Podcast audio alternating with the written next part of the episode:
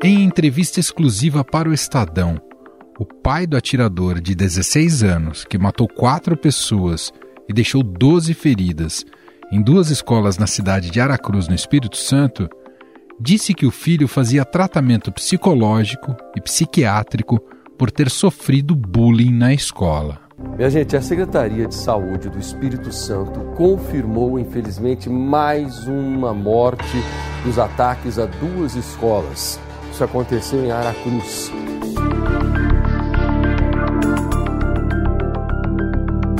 Além disso, ele negou ter influenciado o filho a ler coisas sobre o nazismo.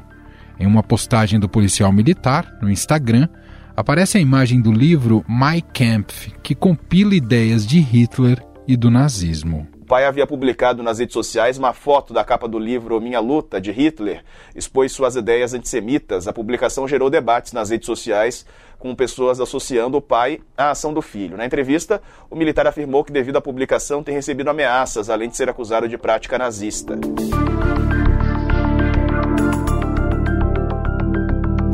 pai do atirador disse que é psicanalista e, como tal, se interessa pelo que se passa na cabeça de figuras da história e negou que seja defensor da ideologia nazista.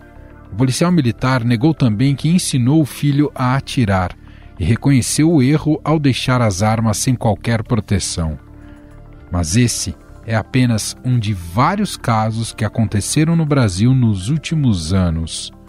Em outubro, um adolescente de 15 anos foi apreendido suspeito de atirar em três colegas dentro da escola estadual em Sobral, no Ceará. Um adolescente de 15 anos atirou contra três colegas em uma escola de Sobral, no Ceará. A arma usada no ataque foi comprada legalmente e pertence a um atirador esportivo, um dos chamados CACs. Em setembro, um adolescente de 14 anos, usando um revólver e armas brancas, invadiu uma escola e matou uma aluna no dia 26, na cidade de Barreiras, na Bahia. Esse caso aconteceu no município de Barreiras, oeste da Bahia. Segundo a polícia, um homem vestindo roupas pretas invadiu essa escola com uma arma, atirando várias vezes. Ele acabou atingindo uma estudante de 20 anos, uma jovem cadeirante que não resistiu aos ferimentos.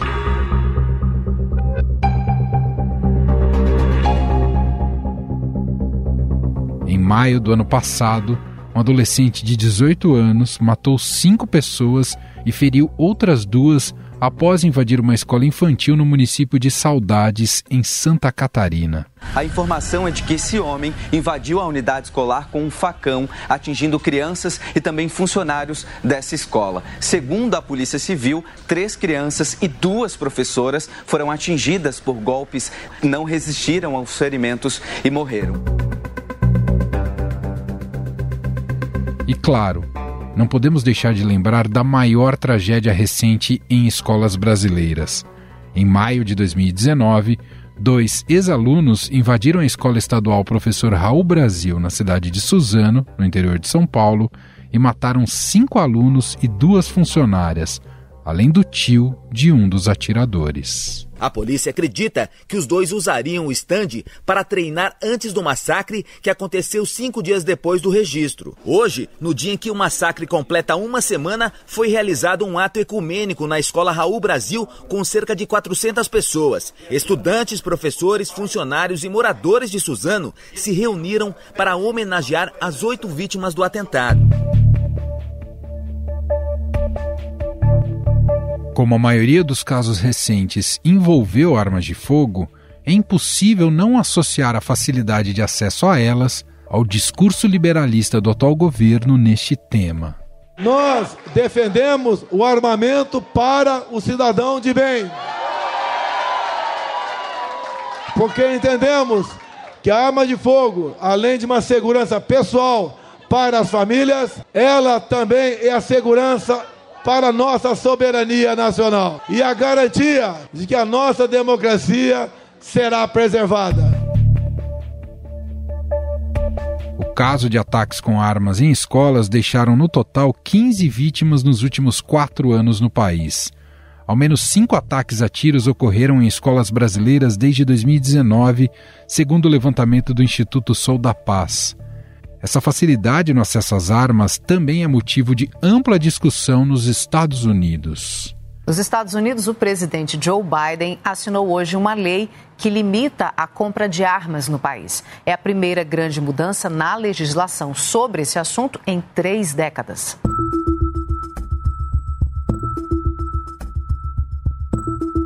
Em grande parte dos casos, a soma de adolescentes que sofrem bullying nas escolas e a facilidade de ter uma arma acabam resultando em tragédias como a que ocorreu na escola Columbine, no Colorado.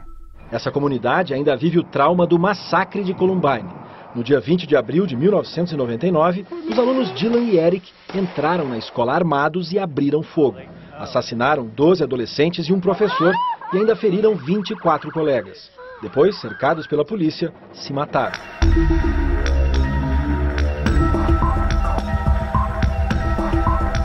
Mas esses casos revelam algo ainda mais nefasto: o crescente sentimento de eliminar aquele que me faz mal ou aquele que tem uma opinião contrária à minha. O pai do atirador de Aracruz tem fotos com o filho em manifestações bolsonaristas e postagens de ódio à esquerda. Nessa entrevista exclusiva ao Estadão, ele negou que seja um apoiador do atual presidente. Fato é que o ódio ao contraditório ou os exemplos de violência que são vistos diariamente muitas vezes servem de aval para atitudes criminosas. Vale lembrar das várias demonstrações de intimidação a que figuras públicas têm sido submetidas. Vamos, Bolsonaro! Bolsonaro! Vamos, Lei Rouanet! Você ajudou o Brasil pra caralho! Vamos lá, vamos lá, vamos lá! Aí, aí, Lei Rouanet, Lei Rouanet. Valeu. Obrigado, filha da puta.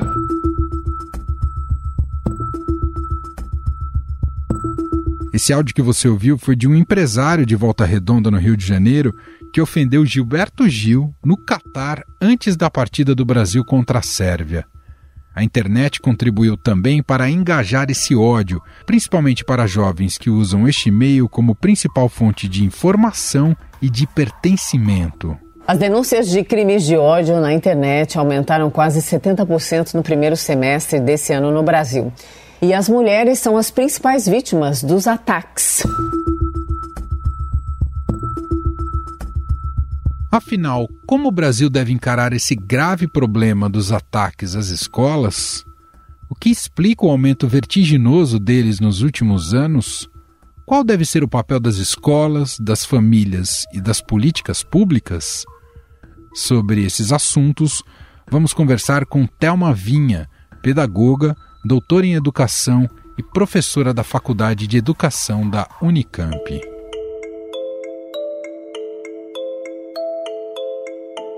Olá, professora, seja muito bem-vinda. Obrigado por ter aceitado aqui o nosso convite. Eu que agradeço, Manuel. É bom ter oportunidade de trazer alguns estudos para discutir essa questão. Professor, o aumento desses atentados em escolas tem crescido assustadoramente no Brasil, que parecia ser um problema distante somente dos Estados Unidos, não só, né, mas mais crônico nos Estados Unidos, começa a fazer parte da nossa já dura realidade, que também é marcada por outros tipos de crimes e violências. O mais recente caso é esse de Aracruz, no Espírito Santo, que estamos acompanhando os desdobramentos. Mas queria iniciar aqui a nossa conversa te perguntando por que nos tornamos aparentemente celeiro desse tipo de barbárie? Nos últimos 20 anos, nós tivemos 16 ataques a escolas né, no, no país. É, isso ataques considerando estudante e ex-estudante, não estou falando de um adulto que atacaria a escola.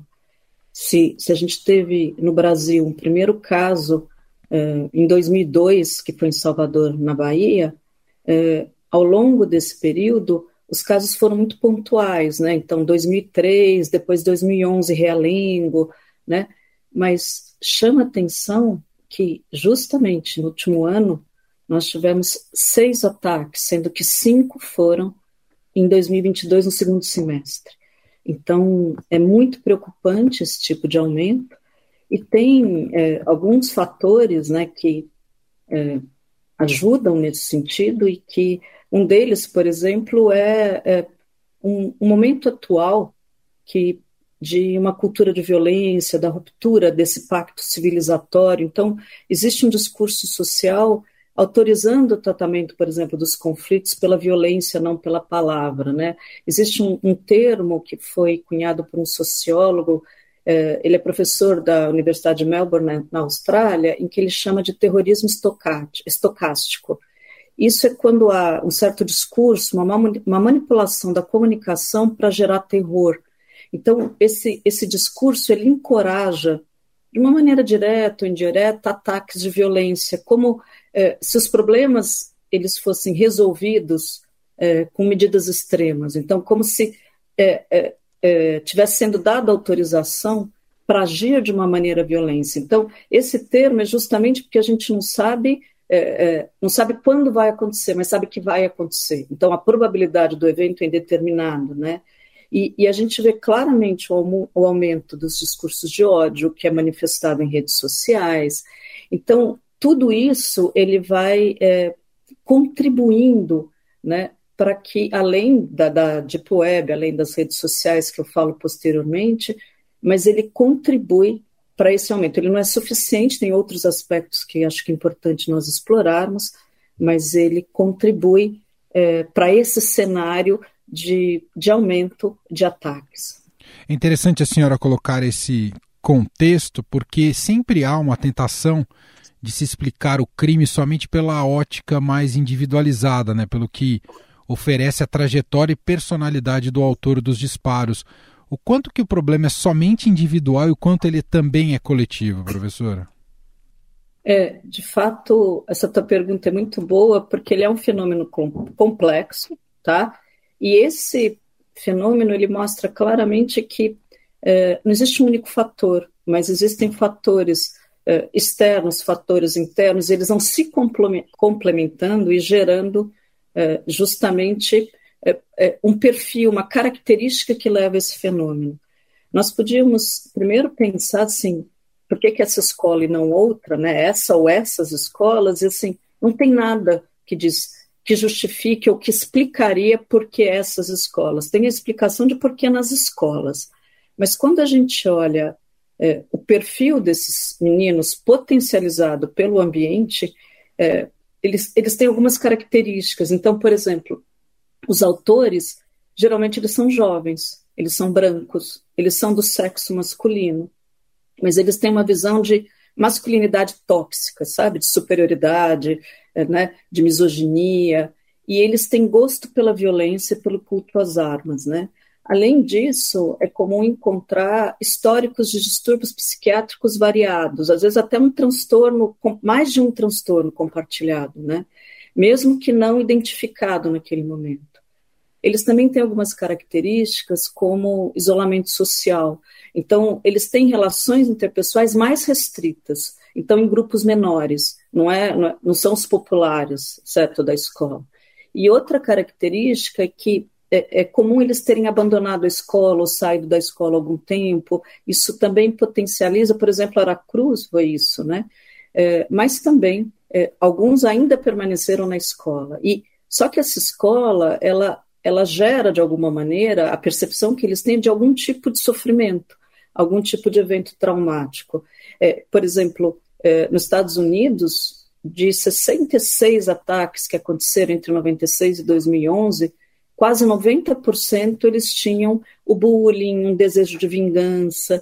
Só que esse dado foi antes de ter grupos extremistas na internet. Isso vai mudar o cenário, sabe? Então, por exemplo, o bullying, uma zoação na escola, um castigo que aconteceu, uma humilhação, ele nunca é uma causa isolada, mas ele pode ser um desencadeador, um gatilho né, que leve a isso.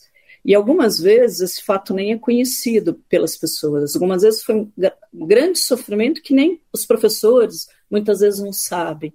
E, e um outro dado também é que às vezes esse aluno é um aluno que é o invisível, sabe, entre aspas, assim, é, é, fala o aluno bege, que às vezes, por exemplo, em Suzano, muitos, os professores nem, nem lembravam, alguns professores, do nome desse estudante, né? E, e tem uma outra característica que interfere, que é a mobilidade econômica descendente da família, é como se é, é, eles não têm muita perspectiva, muito propósito de ter uma vida melhor, por exemplo, do que a família, né? É, e aí, às vezes, eles têm até, inclusive, histórico de violência doméstica. A senhora estava falando sobre a natureza do que move né, esses jovens uh, nesses crimes. Quer dizer, parte, uh, e a senhora pode explicar melhor para a gente, parte deles vem de algo que é de fora para dentro, ou seja, são cooptados por uma mensagem extremista radical que os levam, que isso serve como gatilho para uma ação mais uh, bárbara, como a gente tem visto em alguns desses atentados? Então, é, acho que tem uma pergunta que é importante, é por que, que é na escola e não num terminal central de ônibus que eles matariam muito mais gente? É, é na escola porque essa escola tem algum significado para eles. E, e, é na escola, e esse significado é um significado ruim. É na escola porque são os pares que eu convivo, aquelas pessoas que de alguma maneira é, me fizeram mal, tá? Mas, mas existe uma diferença, como eu estava colocando, que a primeira é que são ataques motivados, por exemplo, por vingança ou por raiva, mas tipo ciúmes porque ficou com a menina que eu queria. Por exemplo, eu fui suspenso na véspera ou castigado, eu sou vítima de bullying. Então, eles são é, premeditados assim, mas é, a intenção não é movida pela notoriedade da extrema-direita, tipo um terrorismo, né, que seria quando eu sou cooptado pela subcultura extremista. Então, por exemplo, é, o Morro de Chapéu foi é, causado por uma suspensão. É, o ataque em Goiânia, em Sobral, ele, a, eles a, alegavam que eram vítimas de bullying. Eles buscam na internet os métodos, por exemplo, como é que se constrói um coquetel molotov. Mas eles não necessariamente eles fazem parte de grupos de extrema direita na internet. Agora, tem aqueles que são planejados minuciosamente. Esses, apesar de ainda ter vivência negativa da escola, né, é, eles geralmente, o objetivo é fazer o maior número de vítimas possíveis. Eles são usuários dessa subcultura extremista, né? Então, há na Deep Web, na Dark Web, esses chans, que são fóruns online, que é, eles incentivam a violência, eles incentivam, é, por exemplo, o ataque às mulheres. Então, quando aconteceu lá em Realengo, é matar mulheres era a meta, tá certo? Então, esses grupos de extrema direita, eles formam comunidades mórbidas e se caracterizam pelo anonimato. E eles acabam muitas vezes alimentando, exacerbando uma, como você disse, uma característica individual, uma, um transtorno que esses jovens já possuem. Né? E aí, o que acontece é que, como eles, eles são muito incentivados, envolvem um planejamento muito meticuloso, né, de muito tempo, por exemplo, esse último foram dois anos, né? É, em geral, eles estão calmos na hora da ação. Então, é, eles, é como se tivesse controle na hora das ações. O anterior, ele já não é tão, né, é, eles já não demonstram tanto controle, né? E, e, o que acontece é que nesses espaços, e acho que isso é fundamental para as escolas e para as famílias, eles se consideram ouvidos, eles se consideram reconhecidos. Porque muitas vezes os jovens falam alguma coisa absurda, desde que, sei lá, o Elvis está vivo, Michael Jackson permanece, e, e as pessoas riem, as pessoas não levam a sério. E, e, quando eles falam absurdos nesses espaços, eles são ouvidos, eles se sentem valor. Então, quando se entrevista meninos, né, depois que saíram desses espaços, eles diziam assim, por exemplo, eles me levavam a sério. Ninguém nunca me levava a sério, nem professores, nem ninguém. Lá eles me tratavam como se eu fosse um adulto, eu tinha valor. Então, isso é um dado muito importante, porque é, eles querem eles precisam ser ouvidos, mesmo que seja para ouvi-los e depois a gente vai trabalhando a mudança de concepção. Todo mundo tem necessidade de validação, de confirmação, e ainda mais no ambiente online. Então, eles querem que aquelas crenças sejam confirmadas. Aí o que vai acontecer é que eles se sentem pertencentes, não à escola, mas a esses espaços.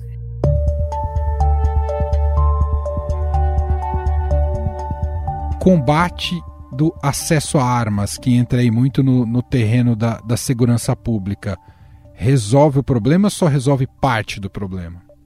Não, é, é o que eu falei, que é, as, a, as ações são várias, tá? são múltiplas. Uma delas é o que você trouxe sobre a disponibilidade de arma.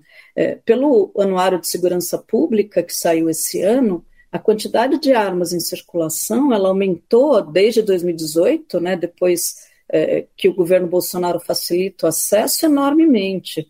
Existe um, um, quem registra muitas vezes as armas, né, são aqueles CACs, que são os caçadores, atiradores e colecionadores, e é, o, o, uso de licença para esse grupo ele cresceu quase 500%, 473%.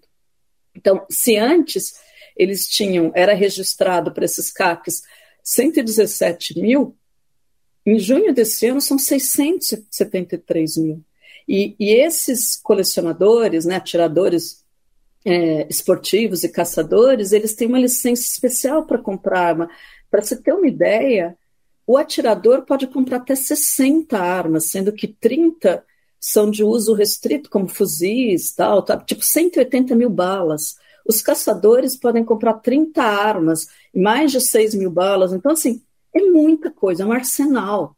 E esse acesso fácil às armas, ele tem aumentado feminicídio, porque quando você está bravo, você pega. A, a, letalidade é muito maior. Suicídio também, porque o suicídio, uma das formas de você evitar é impedir o acesso fácil dessa pessoa a formas de se matar. E a arma é muito mais letal, né? E, e também ela aumenta a letalidade dos ataques. Por exemplo, Aracruz, Goiânia, São Caetano do Sul, Sobral, eles eram é, foram, foram ataques, né? Quando você, você busca que eles justamente mostram, usam acesso a essa arma, né? Quando você pega, por exemplo, é, charqueada, né? Charqueada, acho que é no Rio Grande do Sul, que foi usado machadinha, coquetel molotov, Vitória que foi besta, né? Com tiros, com, com flechas, você consegue uma letalidade muito menor. Agora, essas armas, muitas vezes, elas vêm de policiais militares, que são os pais, elas vêm de parentes que são parentes que são colecionadores. Então, o acesso fácil é um fator de risco. Além disso, é, parte dessas armas elas migraram do mercado legal para o ilegal. Por exemplo, Suzano, é, a arma que o, o, o estudante, o ex-estudante utilizava, ela tinha seu código, a sua marcação riscada, porque ela vai para o mercado legal.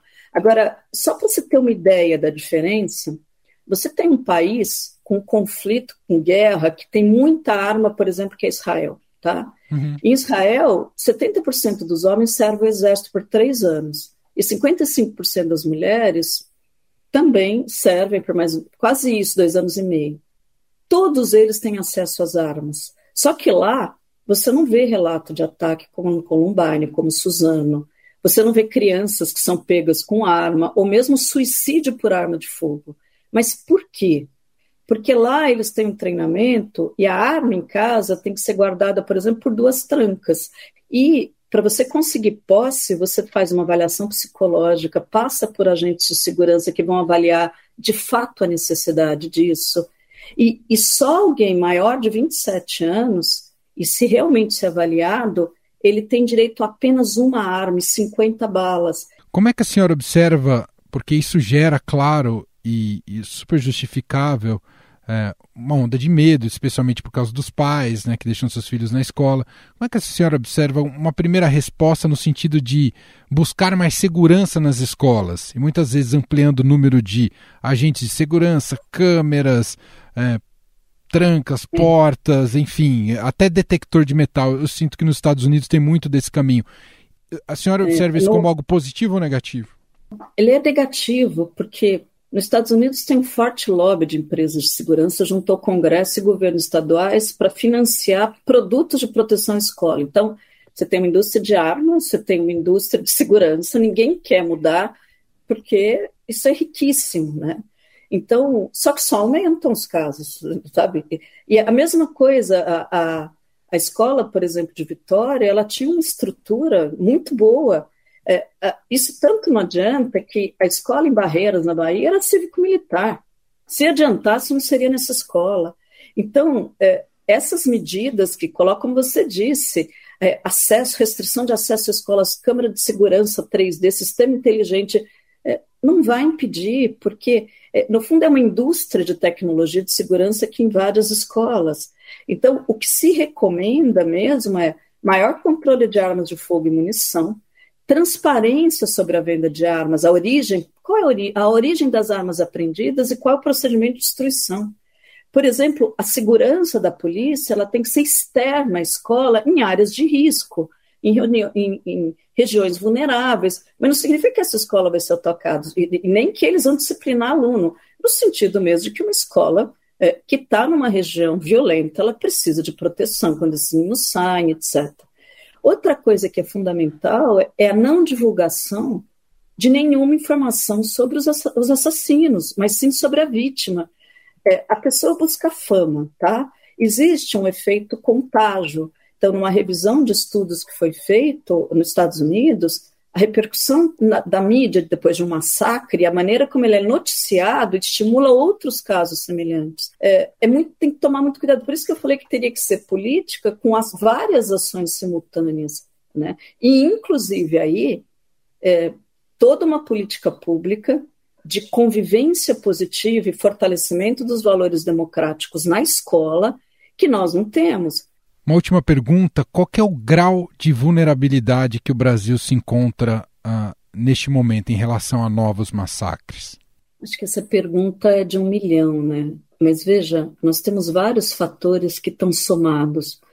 A pandemia e toda os, todo os transtornos, os impactos psicológicos que isso causou e, e o esgarçamento das relações sociais entre os pares. Então. Nós temos uma escola que professores muito bem intencionados, mas que não têm formação é, para promover uma convivência positiva, levar com os problemas de convivência de uma maneira intencional, né? E, e ao mesmo tempo, o papel da escola é, é educar para esse mundo complexo. Não existe mais uma, uma separação entre é, espaço físico real e espaço virtual. O tempo inteiro eles estão dialogando.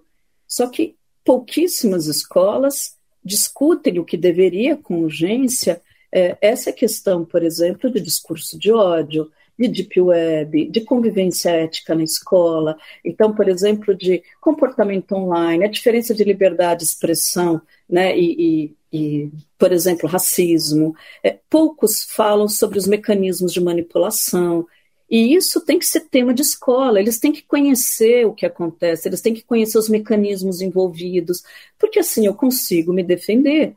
E, mas não é isso como aula, não é como palestra, mas como algo curricular, um espaço para se discutir essas questões contemporâneas.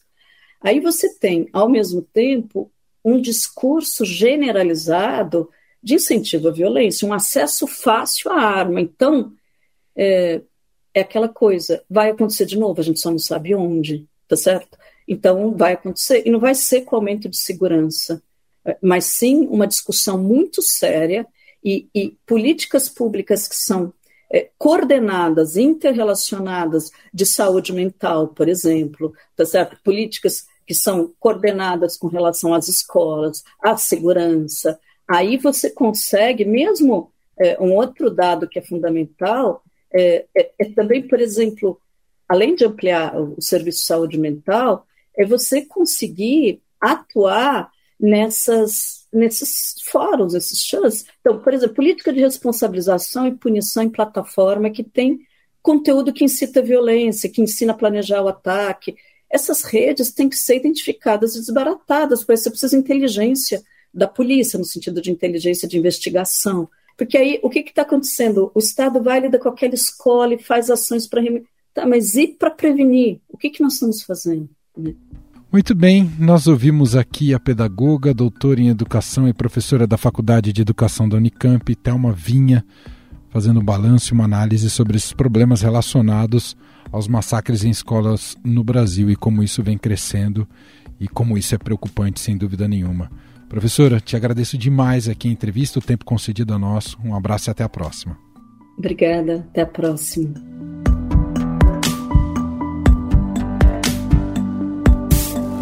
Estadão Notícias. E este foi o Estadão Notícias de hoje, quarta-feira, dia 30 de novembro de 2022. A apresentação foi minha, Emanuel Bonfim. Na produção, edição e roteiro, Gustavo Lopes, Jefferson Perleberg e Gabriela Forte. A montagem é de Moacir Biasi.